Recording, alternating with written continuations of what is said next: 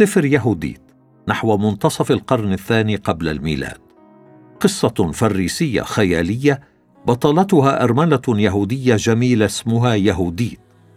عندما حوصرت مدينتها أخذت خادمتها ومعها طعام يهودي طاهر وذهبت إلى خيمة القائد المهاجم. فراعه جمالها وأعطاها مكانا في خيمته وعندما سكر قطعت رأسه بسيفه وغادرت المعسكر مع خادمتها ومعها الرأس في سله فعلقوه على سور مدينة قريبة وهكذا انهزم الجيش الأشوري الذي أعوزته القيادة. إضافات سفر أستير نحو مئة قبل الميلاد. أستير هو السفر الوحيد الذي لم يرد فيه اسم الله ويقول إن أستير ومردخاي صاما. لكنه لم يذكر أنهما صليا.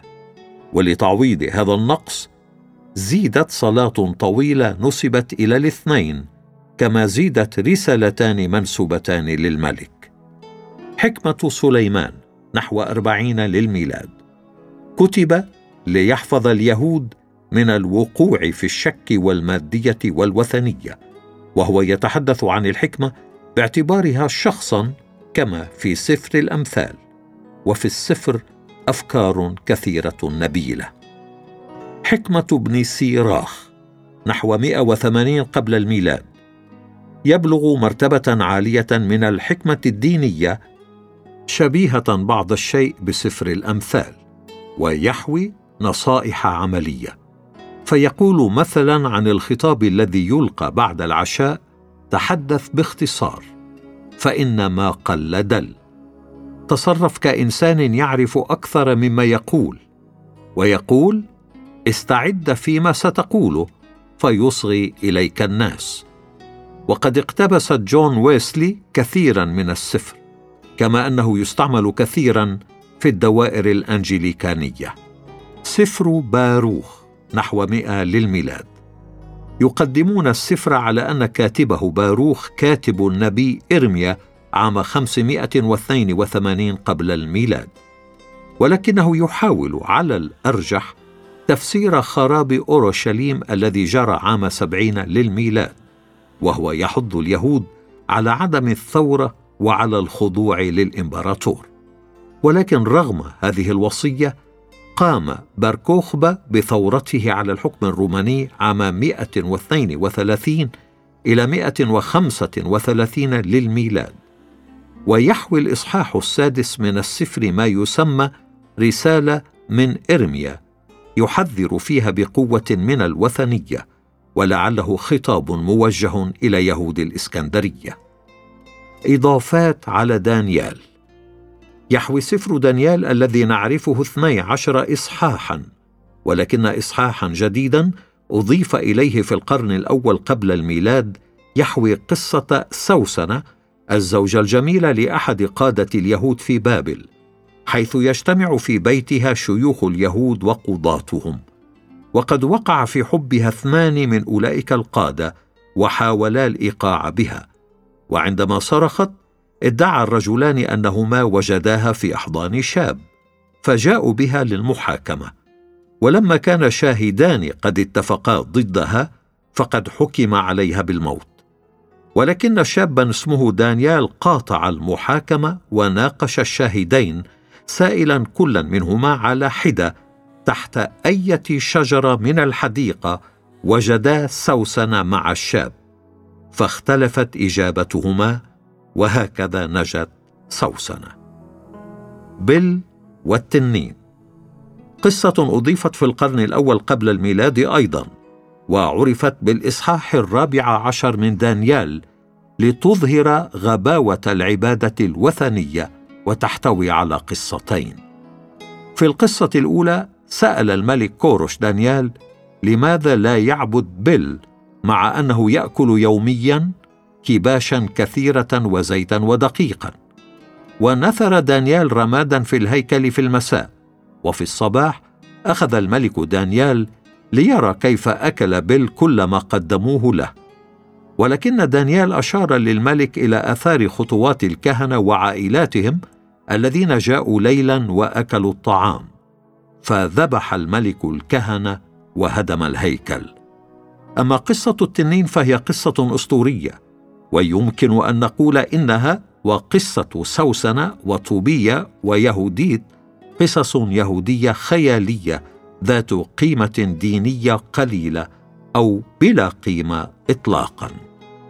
نشيد الفتية الثلاثة المقدسين. يجيء بعد دانيال الفصل الثالث العدد الثالث والعشرين في الترجمة السبعينية والفولغاتا وهو يقتبس من مزمور 148 ويكرر اثنتين وثلاثين مرة العبارة سبحوه وعظموا اسمه للأبد. صلاة منسى كتبت في عهد المكابيين القرن الثاني قبل الميلاد على زعم أنها صلاة الملك الشرير منسى ملك يهوذا. ولعلها كتبت تاسيسا على القول وصلاته والاستجابة له. ها هي مكتوبة في سفر أخبار الرائين.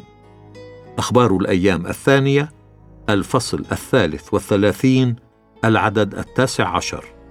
وقد كتب أحد الكتبه هذه الصلاة. المكابيين الأول. في القرن الأول قبل الميلاد لعله أكثر أسفار الابوكريفه قيمة لأنه يصف مآثر الإخوة المكابيين الثلاثة يوداس ويوناثان وسمعان.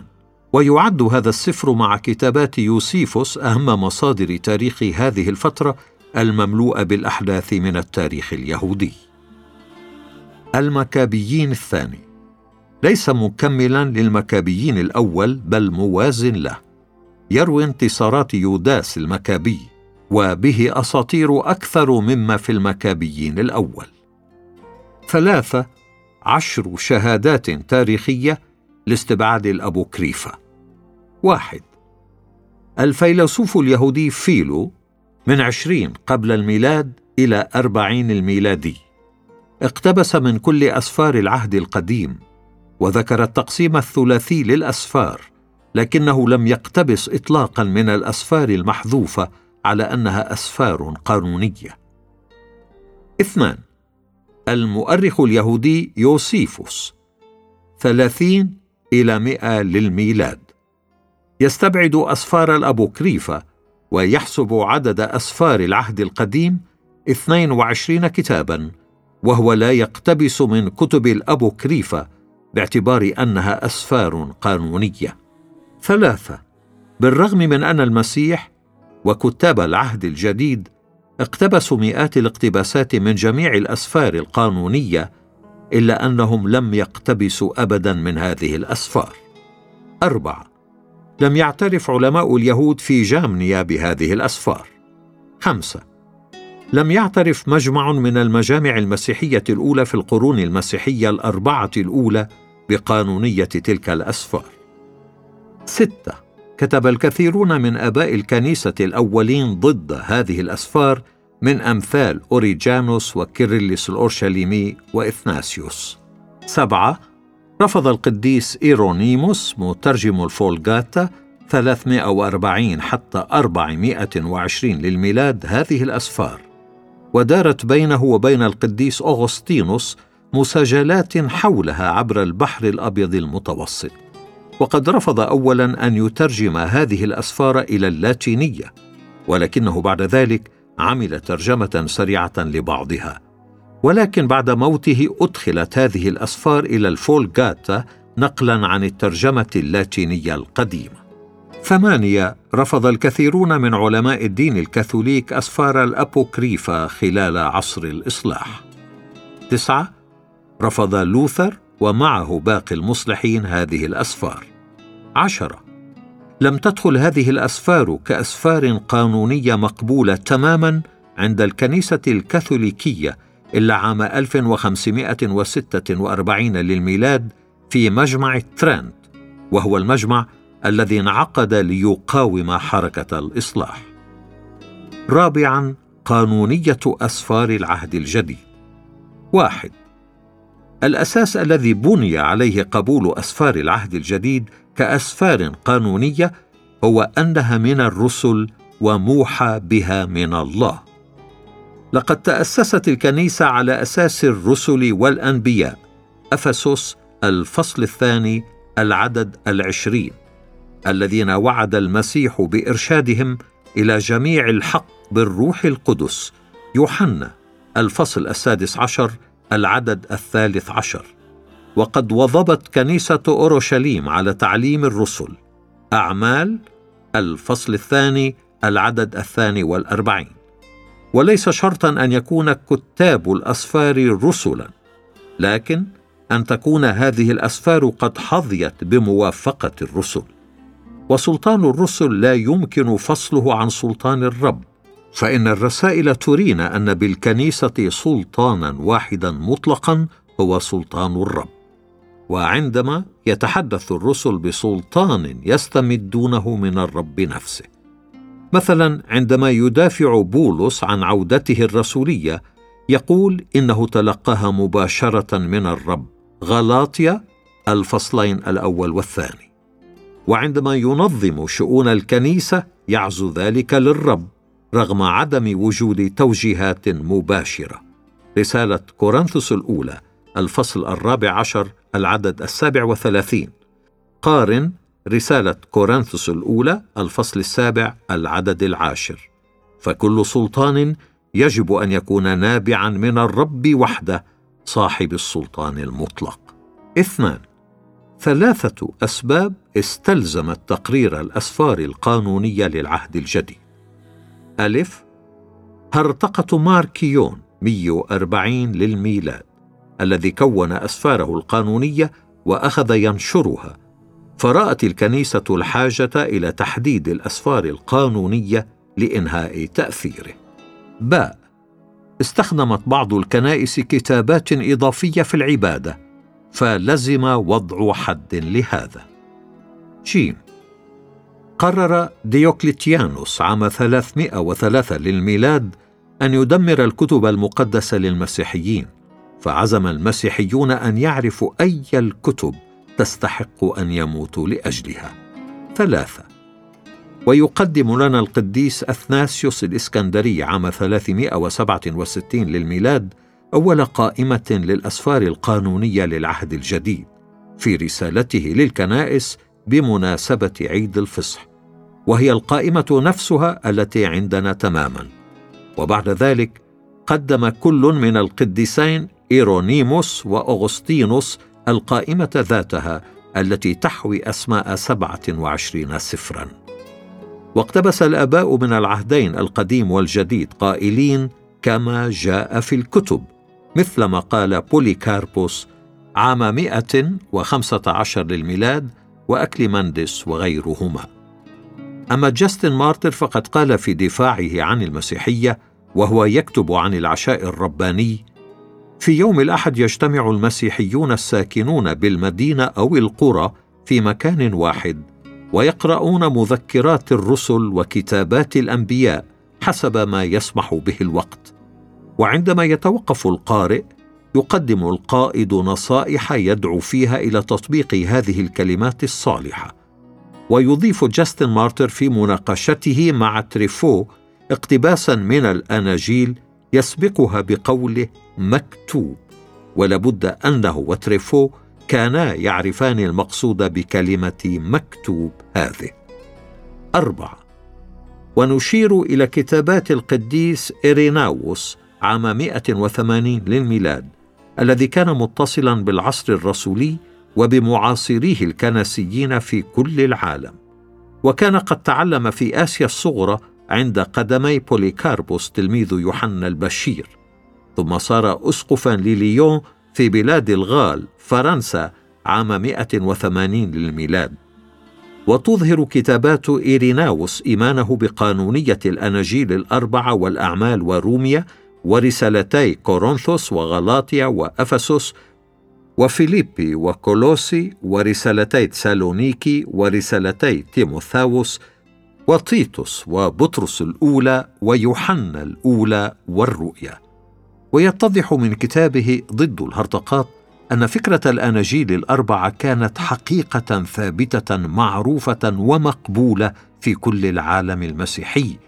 ومعتبره أمرا طبيعيا بل ولازما مثلها في ذلك مثل الجهات الأصلية الأربع. خمسة. وقد قبلت المجامع الكنسية قانونية أسفار العهد الجديد. وعندما انعقد مجمع هيبو عام 393 للميلاد وسجل أسفار العهد الجديد السبعة والعشرين كأسفار قانونية لم يعطي هذه الأسفار سلطانا لم يكن لها من قبل ولكنه اعترف بقانونيتها التي كان معترفا بها. وقد أعاد سونودس قرطجن الثالث إذاعة قرار مجمع هيبو بعد أربع سنوات ولم يعد هناك أي تساؤل حول صحة قانونية أسفار العهد الجديد. ستة. أسفار أبو كريفة في العهد الجديد. رسالة برنابا الزائفة من سبعين إلى تسعة وسبعين للميلاد. الرسالة إلى أهل كورنثوس ستة وتسعين للميلاد. رسالة أكليمندس الثانية مئة وعشرين إلى مئة وأربعين للميلاد. راعي هرماس مئة وخمسة عشر إلى مئة وأربعين للميلاد. تعاليم الاثني عشر مئة إلى مئة وعشرين للميلاد. رؤيا بطرس مئة وخمسين للميلاد. أعمال بولس وتكلة مئة وسبعين للميلاد. الرسالة إلى أهل لاوتكيا القرن الرابع الميلادي. الإنجيل للعبرانيين خمسة وستين إلى مئة للميلاد. رسالة بوليكاربوس لأهل فيليبي مئة وثمانية للميلاد. رسائل أغناطيوس السبع مئة للميلاد. وكتابات أخرى لم تقبلها الكنيسة كأسفار قانونية. thank you